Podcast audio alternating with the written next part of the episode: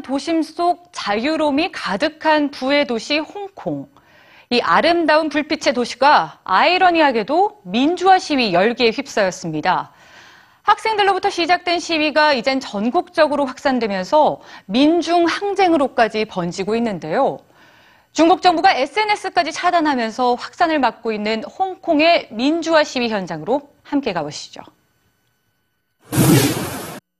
1989년 테난먼 광장을 가득 메웠던 중국인들의 함성이 25년이 지난 지금 홍콩 도심에서 재현되고 있습니다.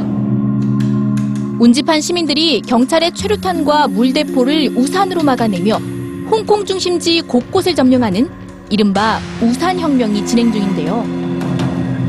이번 시위는 지난 22일 홍콩 24개 대학의 학생들이 수업을 거부하면서부터 시작됐고 시민단체 연합인 센트럴을 점령하라가 가세하며 급격히 확산됐습니다.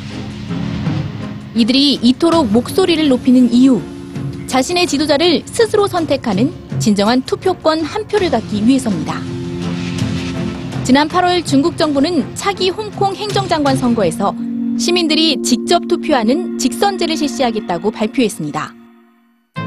투표권을 준다고 하니 민주적 절차를 따르는 것처럼 보이지만 여기에는 사실상 홍콩 최고 책임자 자리에 친중 성향 인사를 앉히겠다는 속내가 있습니다.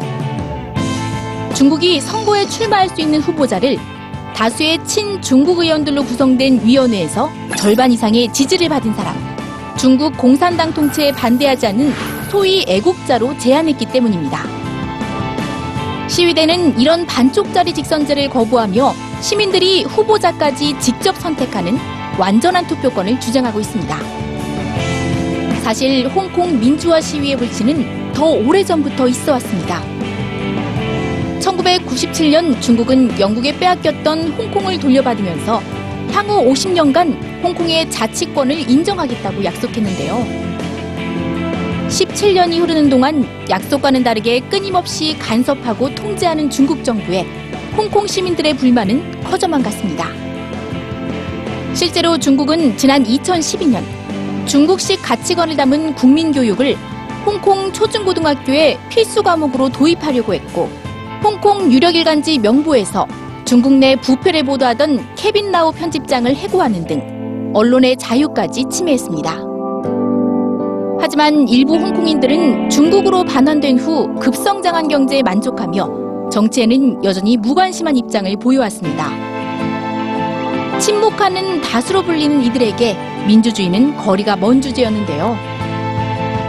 여러 외신들은 홍콩에서 시위대와 경찰이 격렬하게 충돌하는 것은 매우 이례적인 일이라며 이번 시위가 지금까지와는 다르게 홍콩 민중 전체가 참여하는 민주주의 운동의 전환점이 될 것으로 평가하고 있습니다. 중국 테란먼 민주화 운동 25주기에 맞은 홍콩의 민주화 시위. 중국의 고민이 깊어만 가고 있습니다.